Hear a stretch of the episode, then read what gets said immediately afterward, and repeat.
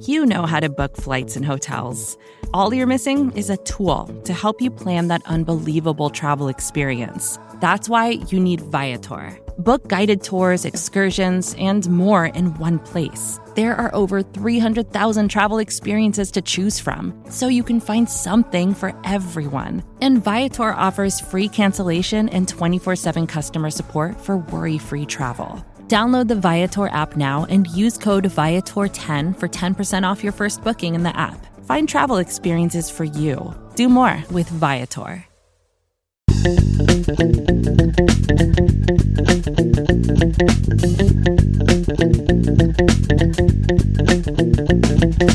Welcome back, Buffalo Bills fans. It's Matt Warren, Editor-in-Chief at BuffaloRumblings.com and the host of Buffalo Rumblings Q&A, the podcast you're listening to right now. The Buffalo Bills have been eliminated from the playoffs here in January of 2020. It was kind of an ugly game. The Bills made a lot of mistakes. They had some amazing plays. They got some luck. They were very unlucky. Lots of stuff happened over the course of this game and over the course of the season. And we have lots of your questions to get to in today's episode and all off-season. So with the off-season approaching, remember you can call us at 716-508-0405. You can tweet us at RumblingsQ&A. That's with the word and spelled out in the middle. You can leave us emails at BuffaloRumblings@SBNation.com. Lots of ways to get in touch with the show. You can Facebook message us, Instagram message us. You can leave questions in the comment section of our show notes at BuffaloRumblings.com. Let's get to it.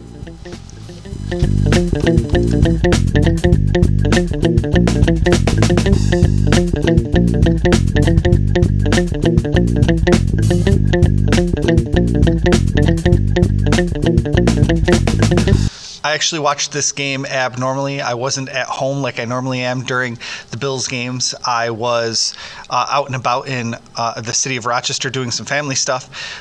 We got done with that around 4:45, so I walked out of that event to John Brown's touchdown pass to Josh Allen, just one drive too late for the kickoff of the game. And then I streamed a good chunk of the first half on my phone at the restaurant where we were having dinner, and then had to listen to part of the game on my way home and catch up later. And it was just kind of all disjunct for me. So I wasn't the one covering the game for BuffaloRumblings.com.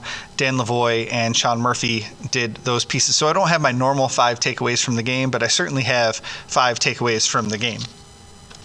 The first thing I have to say is that the Bills just need to score more touchdowns. The offense wasn't good enough to get it done against the Houston Texans really the entire season. I did some research after I got a text from a friend, and the last 4 Buffalo Bills playoff touchdown passes were thrown by John Brown in 2020.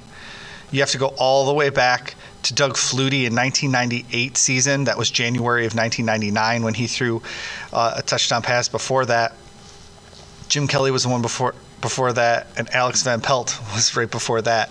So that goes all the way back to the last time the Bills actually won a playoff game back in 1995. So it's been an interesting time for Bills playoff touchdowns. The last Buffalo Bills touchdown run was Antoine Smith way back in January of 2000. That was the Music City Miracle game, if you want to call it that. So the last touchdown scored in a Buffalo Bills playoff win was Tim Tyndale back in 1995. So they need to score more touchdowns. They didn't have enough touchdowns to get the job done against the Houston Texans, especially against the defense that was as middle of the road as Houston's was. They really just needed to do that. And part of that is that they went away from the run so much. Josh Allen throwing the ball 46 times is not what I want to see in a game plan. They weren't behind by that much for most of the game. I mean, they were ahead for most of the game. So I think it was, 4 minutes left, just over 4 minutes left when the Texans took the lead. There's no reason Josh Allen needs to throw it 46 times. And especially in overtime, when the next score wins the game, they completely went away from Devin Singletary, at least in the running game. Singletary finished the day with only 13 carries. Josh Allen had 9 carries and Frank Gore had 8. So you're looking at 30 carries from the running back and 47 pass attempts, including John Brown's passing attempt. That's not a way that this team is built to win, at least right now. And it just felt like they were struggling. They were pushing it, pressing it too much. And I mean, one of the nice ways to to fix that is to hand the ball off to Devin Singletary, especially when you have the lead. So that was my first takeaway from the game. The second takeaway is that the defense really was a tale of two halves. They played really well in the first half. And then the second half and overtime, they just allowed a couple little missteps to get in their way. You know, allowing a 3rd and 18 conversion is unacceptable. Both, it was Tremaine Edmonds and I can't remember who the safety was, were both there to make the tackle after 16 yards. But instead of stopping the ball runner, he was able to get the extra 2 yards to convert that 3rd and 18. And that's not even to talk about the Saran Neal and Matt Milano sandwich of Deshaun Watson, where neither of them were able to bring him down for the sack in overtime. So it was just, you know, a couple plays here and there that really screwed the Bills over on defense. Speaking of screwing the Bills over, the refs did that on the opening kickoff for the second half. That should have been called an illegal forward pass. He never gave himself up. He caught the ball. The Houston Texans returner started walking out of the end zone, again, not giving himself up, and then he threw the ball forward at the ref. That's not giving yourself up. That's not taking a knee. That's not waving fair catch. That's not letting the ball hit in the end zone. So I don't know where he ever gave himself up. He was advancing the ball, and it should have been called an illegal forward pass. Play ends as soon as the ball hits the ground on an illegal forward pass. The Texans are charged a safety, 2 points for the Bills, and the Texans have to kick off to the Bills on a free kick. Everyone's talking about the players from both teams running out on the field. Once the ball hits the ground, the play's over. And that was before the players from both teams were running out onto the field. So I really have no problem. You know, it was not a touchdown. Folks are complaining that it should have been a fumble return touchdown. It should not have been a touchdown, but it should have been an illegal forward pass, and the Bills should have had the ball plus 2 points. And in a game that goes to overtime, that's obviously a big deal. It wasn't what cost the Bills the game. I mean, I started with those other two things for a reason, but it was certainly a big event in the game. My fourth takeaway was to give some major props to Stephen Hauschka. The dude was 4 for 4 in the game, including a 47-yarder as his long. Plus, he had an extra point that was good as well. He has been clutch since he had that little misstep during the season where he was really struggling, and he's really come back strong.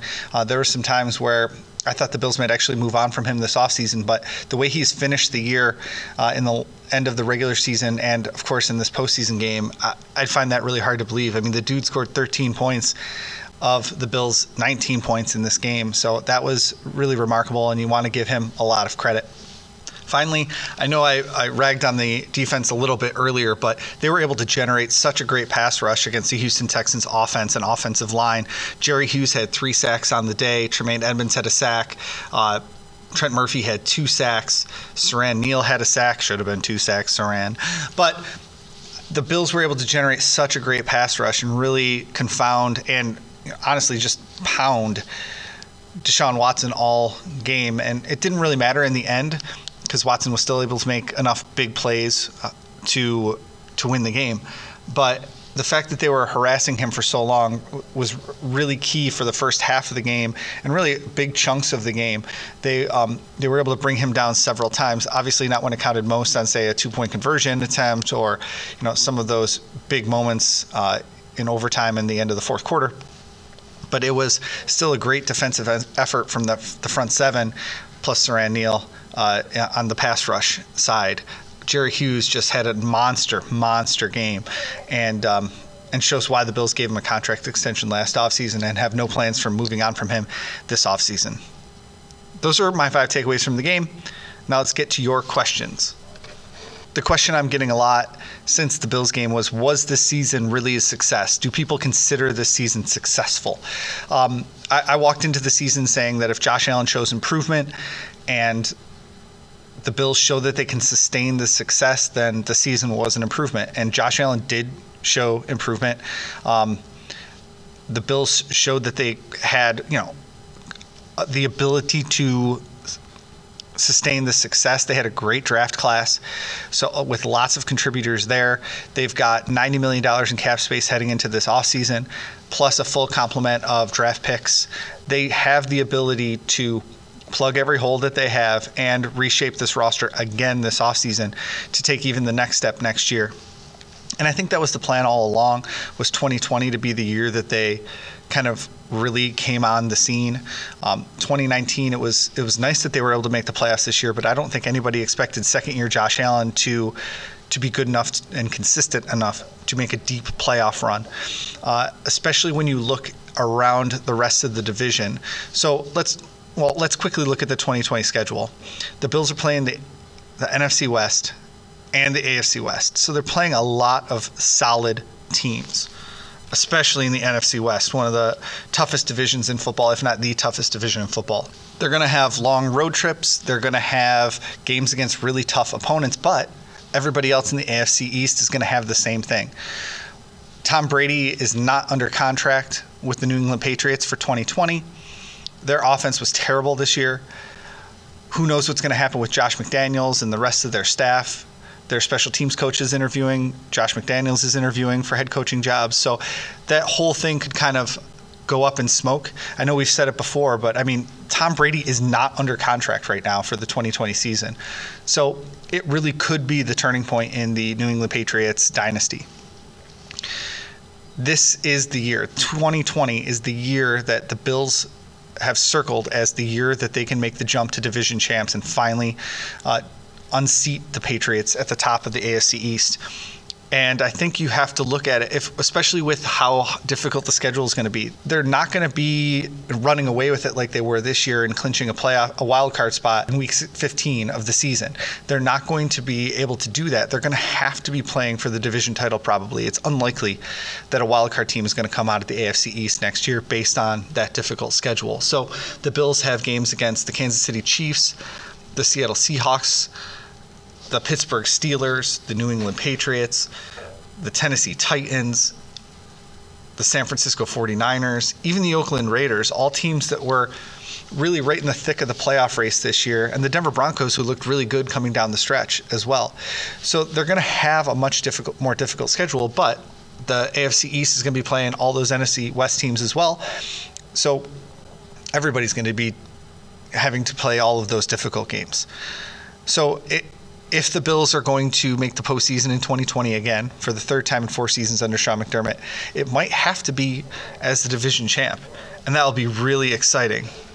Back to the original question, was 2019 a success for the Bills? I think it definitely was for what their plan is, and that's to hit the ground running in 2020. They've got a lot of cap space and a lot of draft capital to make it happen, and now they've got to have a third-year quarterback doing it. The table has been set, and now they have experience in the playoffs that they can build on next year. We'll be right back after this break, so don't go anywhere.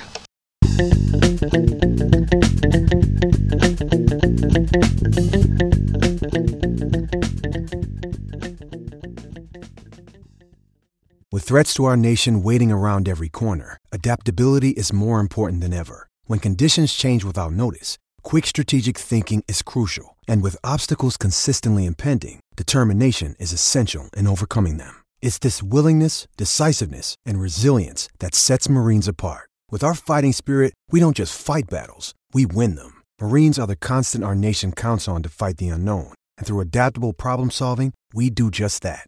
Learn more at Marines.com.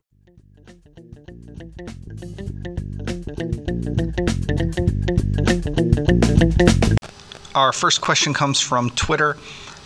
Tony Yashinsky asks us, was the moment too big for Josh Allen in the playoff game against the Houston Texans? He was referencing the lateral and missing some pretty easy throws. I don't think the moment was too big for him. I think he's just an inconsistent quarterback. And we saw that in games that were a lot less important. We saw that in games that were really important. We saw him play cool, calm, and collected on Thanksgiving. We saw him play a little bit scattered in, smaller stakes games like against the Philadelphia Eagles or other games this year. So I don't necessarily think that the moment was too big for him. I think he just made some bad decisions, and we've seen him be off target on some of those easy throws all year. So the other side of the coin is that first time quarterbacks in the playoffs just haven't been very good traditionally, and especially in the last 10, 15 years. So it was good for him to get this experience this year, because if the Bills are going to do anything in 2020, they won't have a first-time quarterback under center anymore. They'll have somebody with experience. So if it was too big for him, then it shouldn't be next time. Thanks for your question on Twitter at Rumblings Q&A, and that's with the word and spelled out in the middle. We've got an email in from Caitlin to BuffaloRumblings at SBNation.com. Caitlin asks us, I've noticed that the Bills' injury list has been shorter and less significant than many of their opponents this year. What do you think the Bills' training staff is doing differently that's making the difference? Is the new AdPro training facility making this big of an impact? I think it's certainly making some of the impact. There's a lot of preventative stuff that's built into that brand new training facility that the Bills built. There's the yoga studio and the cryo chambers and the heat stuff and all that is right in the facility. So I think that is part of what's helping.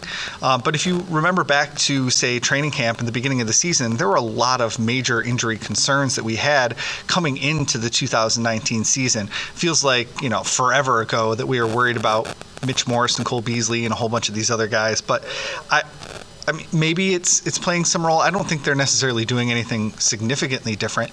They did lose their backup right tackle for the entire season with a quadriceps injury early on. They lost other players. Sonoris Perry was out for a while. They've had players that were injured that they either released or placed on IR. But for the most part, they were able to stay pretty darn healthy. It's a testament to the work ethic of the guys. It's a testament to the fact that they're always playing full speed and not like standing around, walking around where they're more susceptible to injury. But it also probably has something to do with that new training facility. Thanks for your question at Buffalo Rumblings at SBNation.com on our email line. Let's head back to Twitter, where Army Mafia 17 asks us, is there any hope for Cody Ford at tackle? Well, I'm one of the people that has always thought he was going to be better at guard. I wanted him at guard really from the beginning. But the way John Feliciano played, I didn't really know where he would actually fit. Quentin Spain had a nice season at left guard for the Bills, but he's probably going to be looking for a longer-term contract with better money than I'm willing to give him. So Quentin Spain is leaving a hole at left guard. That could mean John Feliciano moves over to left guard, Cody Ford goes to right guard, and you keep his learning curve low going into his second offseason, and Ty Inseki at right tackle. But Inseki is 34 years old. He's never started 16 games in an entire season. In fact, he's only started 5 games as his max this year. Cody Ford started the majority of the games for the Bills at right tackle. He played in 10 games this year, 14 last year, 11 the year before that. So do you want to count on him as, the right tackle of this team on a deep playoff run? I would love to see them, if they're going to move Cody Ford to right guard or left guard in general, I'd love to see them go out and draft a tackle in, the first, second, third round. I mean, maybe not a right tackle in the first round. They have other bigger needs, in my opinion. But spend a significant asset on a tackle that, even if you bring back Ty Inseki and put him at right tackle, you have, say, a third-round right tackle or a fourth-round right tackle that might be able to learn from Inseki and go in if Inseki goes down with an injury, or can take over for Inseki after the 2020 season or something like that. So Ladrian Waddle's a free agent. They don't have him coming back right now.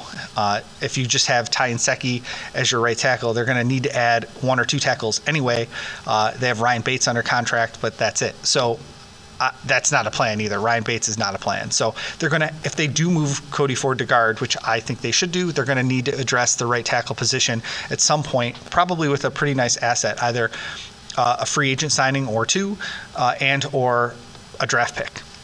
Thanks for your question over at Rumblings Q&A on Twitter. Before we get to our next question, I wanted to point you guys over to BuffaloRumblings.com. On the homepage of BuffaloRumblings.com, we have a 2019 season survey where we are asking for your input, what you want to see out of Buffalo Rumblings on a day-in, day-out basis.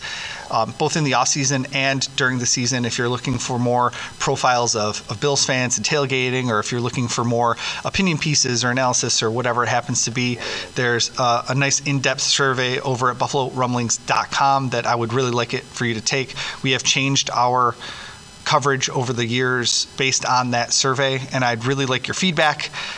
If you could go over there and take that quick little Google form, I think it's only like 6 or 7 questions. Shouldn't take you more than 3 or 4 minutes. It wouldn't be a Buffalo Rumblings Q&A show without a question about Duke Williams. Ian Carmody asks us, Allen seemed to target Duke Williams a fair amount against the Texans. Was this part of the game plan, or was Allen able to see him better because he's a larger target? And will the Bills target a larger receiver in the 2020 draft? Well, I do think the Bills are going to make adding a wide receiver a priority, and the draft is very deep at wide receiver, so I anticipate them spending at least one pick on a wide receiver to bolster their depth and their youth at the position. They don't really have anybody that's young, other than Isaiah McKenzie and Robert Foster. They don't have like that top level guy. John Brown and Cole Beasley are both 30 years old or older, and so they need to add kind of that next level talent. Even a lot of people are going to be talking about, say, Amari Cooper or other free agent wide receivers, but I think that they should draft that wide receiver to take the next step over the next 2 years. So I do think they'll target a little bit of larger receiver, but it's not that simple. They're going to have to work with Josh Allen on throwing contested balls as well. He threw a couple of them up in the last few weeks.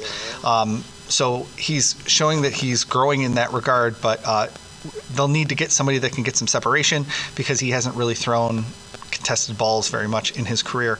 I do think they're going to target that big receiver. Thanks for your question, Ian, at Rumblings Q&A on Twitter.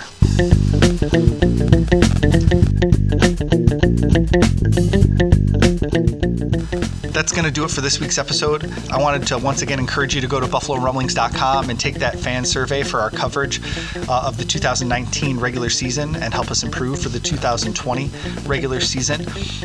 As always, you can call and leave voicemails for this show at 716-508-0405. We've got a lot of off-season talk starting at BuffaloRumblings.com now, and you can, of course, ask us here as well for that information.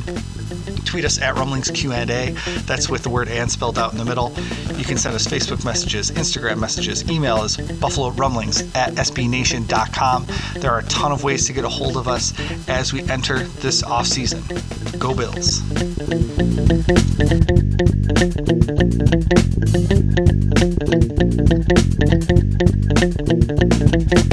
Bills.